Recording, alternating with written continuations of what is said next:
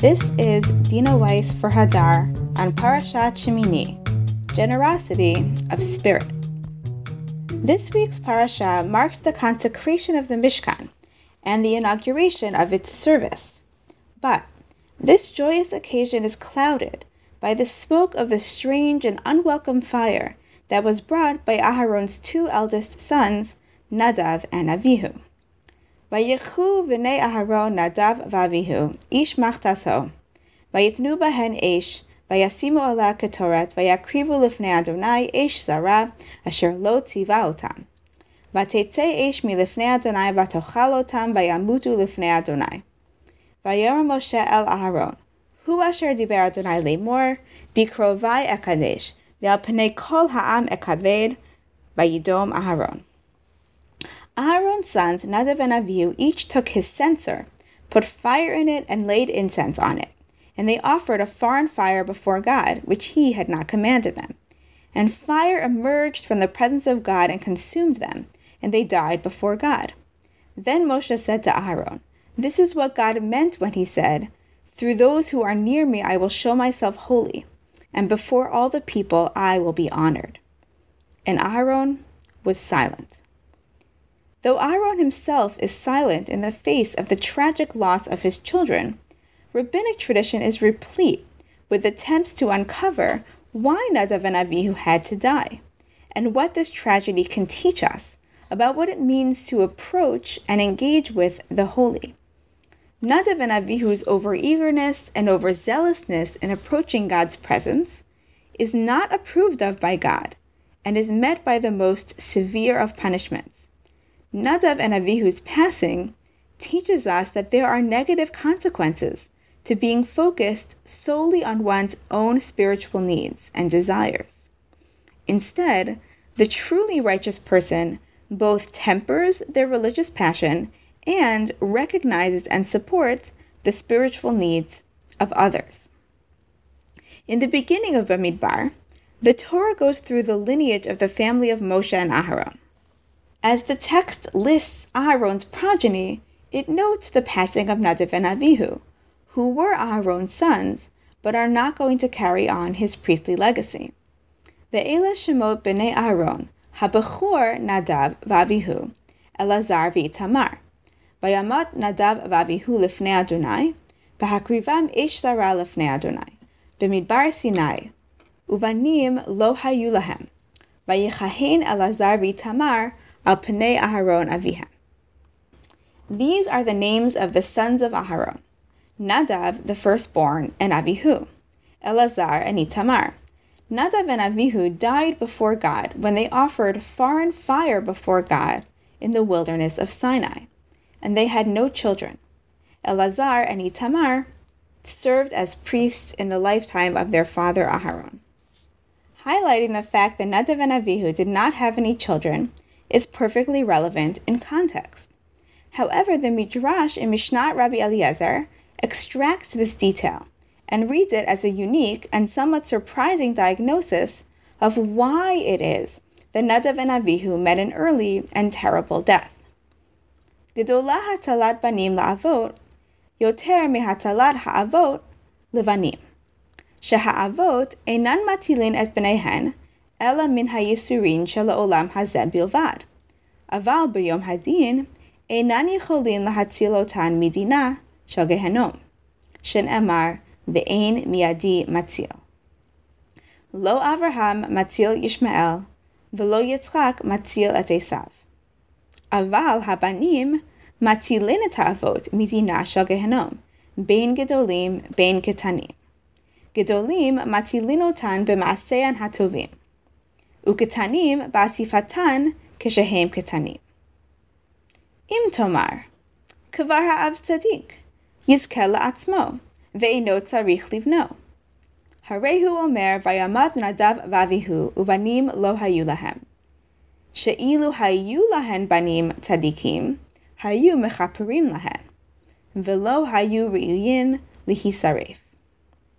The salvation that children provide their parents is greater than the salvation that parents provide for their children. For parents only save their children from the suffering of this world, But on the day of judgment, parents cannot save their children from the judgment of hell. As it says, Ve'ein miyadi matzil. There is none who can save from my, that is God's, hand. Abraham cannot save Ishmael, and Yitzchak cannot save Esav. But the children can save their parents from the judgment of hell, whether they are adults or young children. The adult children can save through good deeds, and the young children can save through the atonement that is effected when they die in their youth. And if you say, the father is already righteous, let him bring merit to himself, and he will not need his child. Behold, it says, Nadav and Avihu died in their bringing of a foreign fire to God, uvanim lo hayu lahem, and they had no children. For if they had had righteous children, those children would have provided atonement for them, and they, Nadav and Avihu, would not have been burned. The Midrash seems to state that the reason why Nadav and Avihu lost their lives due to the fire that they brought is that they did not have children. This claim is difficult to understand. Are we to believe that one can do whatever he or she wants as long as there are righteous children to grant atonement? The power of this Midrash's teaching comes through its reversal of the way that we tend to think and speak about how the actions of the members of a family usually affect one another. Theologically, and especially liturgically, Jewish tradition speaks of the concept of sechut avot, ancestral merit, which accrues to the benefit of the descendants of Abraham, Yitzchak, and Yaakov. This Midrash argues to the contrary, that merit actually flows in the opposite direction, from children back to their parents. And the Midrash does not make this unusual claim in order to provide a satisfying explanation for the incredible tragedy of the loss of Nadav and Avihu, but rather to enable us to derive a significant lesson from it. The Midrash is challenging our assumptions about ancestral merit in order to encourage a certain type of behavior. If I, as a parent, believe that my merit will save me or my children, I am incentivized to become more righteous and virtuous myself, to stockpile righteous deeds, the reward for which can be exchanged for salvation. When the Midrash argues that you cannot save yourself or anyone else through your own merit, it encourages you to focus less on your own religious and spiritual growth and more on enabling others, in this case your children, to become more righteous. It is better to be a good parent whose children are good than to be a virtuous person who has done many good deeds him or herself, but has not raised up anyone else. Nadav and Avihu are paradigmatic of the attitude that this Midrash is challenging. Nadav and Avihu were overzealous and therefore reckless. They were obsessed with trying to serve God and become close to God. They were so infatuated with the fiery glory of the divine that they got too close and they were burnt. They tried to offer God more than God wanted from them. Nadav and Avihu did not die despite their righteousness, but because of it. A simplistic reading of the Midrash states that Nadav and Avihu's childlessness is the reason that they were not saved from the fire. A deeper reading of the Midrash yields that their childlessness was a symbolic indication of the type of people that they were, focused on spiritual matters to the exclusion of all else. But to be a good parent means that you will have to skip some prayers and study less Torah in order to take care of your children. You have less time available to volunteer for worthy causes, less disposable income to give to the needy. Raising your children with sufficient devotion might mean that you are not always able to give God your fullest attention. To be a good parent is to care about yourself, but to care about someone else even more. to be willing and able to focus on the growth and the flourishing and the success of someone who is not you. This perspective teaches that when you are looking for the greatest way to develop religiously, you should look at how you can facilitate the religious growth of someone else. It asks you to train yourself to be willing to sacrifice your own spiritual well-being, your own ability to do mitzvot, your own time to learn Torah, your own relationship with God, so that someone else will have the opportunity to do that mitzvah. Someone else will have the opportunity to learn that Torah. Someone else will advance in their closeness to God. Someone else, and not you. The suggestion that you sacrifice your own spiritual growth for the progress of another challenges what may be the most basic and best religious instinct that we have. That is, the belief that the goal of my life is to serve God as best I can and to become as religiously advanced as I can be. The belief that I have been created to be as close to God, as pure in soul, body, action, and thought as possible. That my purpose here is to do as much good as I can possibly do. It replaces this with the much harder notion that my life's goal should be to create the conditions for other people to come close to God, for other people to practice kindness, for other people to grow. And to recognize that what is important is that good is being done. Ultimately, it does not matter whether that good is being done by me. In order for me to want you to cultivate your relationship with God, even at the expense of my own, I need to accept that you are just as real as I am, and that God is just as invested in you as He is in me. God loves me and wants to be loved by me. But God also loves you and wants to be loved by you. I need to accept the truth that the world, in fact, was not created for me, but for us. Love, by definition, seeks to enjoy its object, and it is natural for my love of God to express itself in a desire to be with Him and to be with Him alone. But if we want our love of God to be selfless, it must include an investment in God's relationship with other people. I must say to God, even if it is painful and counterintuitive, I am willing to enable you to build this relationship with someone who is not me. Not because I do not love you, but because I love you with a love that is beyond myself. This is exceedingly difficult. It asks you to affirm that religious development or closeness to God is critical, and at the same time, it adjures you to develop the willingness to give up some of that closeness.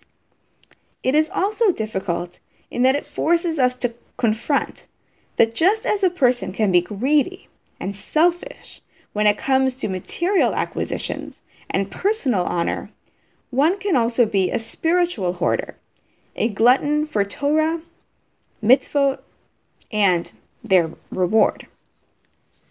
Nadav and Avihu were not the only pair of God's servants who were consumed by their own zealousness, their own fire. Rabbi Akiva's students also perished in this way. Parashat Chemini is the first Torah reading that takes place after Pesach, the first of the Omer counting period, which leads up to Shavuot. Perhaps, not coincidentally, this is the time when, according to the Talmud, Rabbi Akiva's students died. Amru. Shneim asar elef zugim tamidim hayulol Rabbi Akiva, mi Givat ad Antipatris, v'chulan metu b'perek echad, mipnei shelo nahagu kavod ze lezeh. Tana. Kulam metu mi Pesach v'ad Atzeret. Amar Rav Chama bar Abba, v'itamar Rabbi Chia bar Avin. Kulam metu mi Tara'ah. Maihi, Amar Rabbi Nachman, Askara. It was said that Rabbi Akiva had twelve thousand pairs of disciples, from Givat to Antipatris, and all of them died at the same time because they did not treat one another with respect. It is taught, all of them died between Pesach and Shavuot. Rav Chama bar Abba, or Rabbi Chia bar Avin, said, all of them died a cruel death. What was it? Rabbi Nachman said, diphtheria. Like Nadav and Avihu, Rabbi Akiva's students were passionate to the point of death. What does it mean to say that these pairs of students did not treat each other with kavod, with honor and respect, seriousness and gravity? They did not understand what it means to be a chavruta, a study partner. When I learn with you, your learning should be more important to me than my own. When I study with someone else, I need to make sure that they are learning too, that they understand. And taking responsibility for your learning may diminish my own achievement. If I have to explain something that I already understand to you, that is time lost to me for learning something new, for becoming a greater scholar, for embellishing and polishing the crown of Torah that is on my head. When I learn with someone else, I am limited to what they can achieve, and I can never surpass them. This perspective runs the risk of creating a world of spiritual mediocrity, where there is no one who excels in Torah, no one who is exceedingly virtuous, no one about whom it can be said, he was face to face with God. True greatness often demands going it alone, leaving others behind. This type of greatness was modeled by Rabbi Akiva's own choice to abandon his own wife in order to pursue the path of scholarship. If Rabbi Akiva had stayed at home, he might have remained an unlearned shepherd. Yet this willingness to be spiritually generous ensures that everyone has the opportunity to learn and grow. It is the way to achieve the vision in Yeshayahu of V'chol banayich limudei Hashem, that all of your children will be the students of God, V'rav shalom banayich, with an abundance of peace among them. We should invest in each other the way that we invest in the next generation, out of deep love and broad generosity, out of duty, out of an understanding that our fates are intertwined, that time spent supporting one another is never time wasted. What may feel like spiritual sacrifice and religious stagnation is actually tremendous progress, and the closest closeness with the divine that we can achieve. May we merit to truly become a kingdom built entirely of priests who support, serve, and teach, who atone for one another. Wishing you a Shabbat of shared passion. Shabbat Shalom. Thank you for listening to our weekly Divrei Torah. To see more from our archive, please visit hadar dot org slash Torah.